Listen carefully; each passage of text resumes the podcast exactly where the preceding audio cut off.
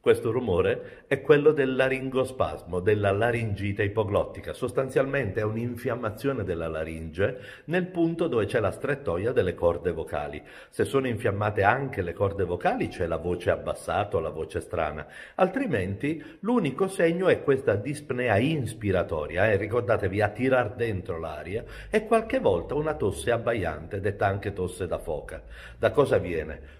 Prima di tutto un'infezione delle prime vie aeree, quindi può far compagnia ai raffreddori, alle tossi, alle influenze. E poi qualche volta anche a un reflusso, quindi comunque un'infiammazione.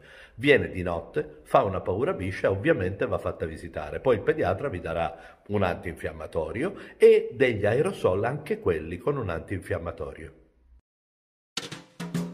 Stai ascoltando Dottor Beppe di Pediatalk. Cercaci sui social o vai su pediatalk.it.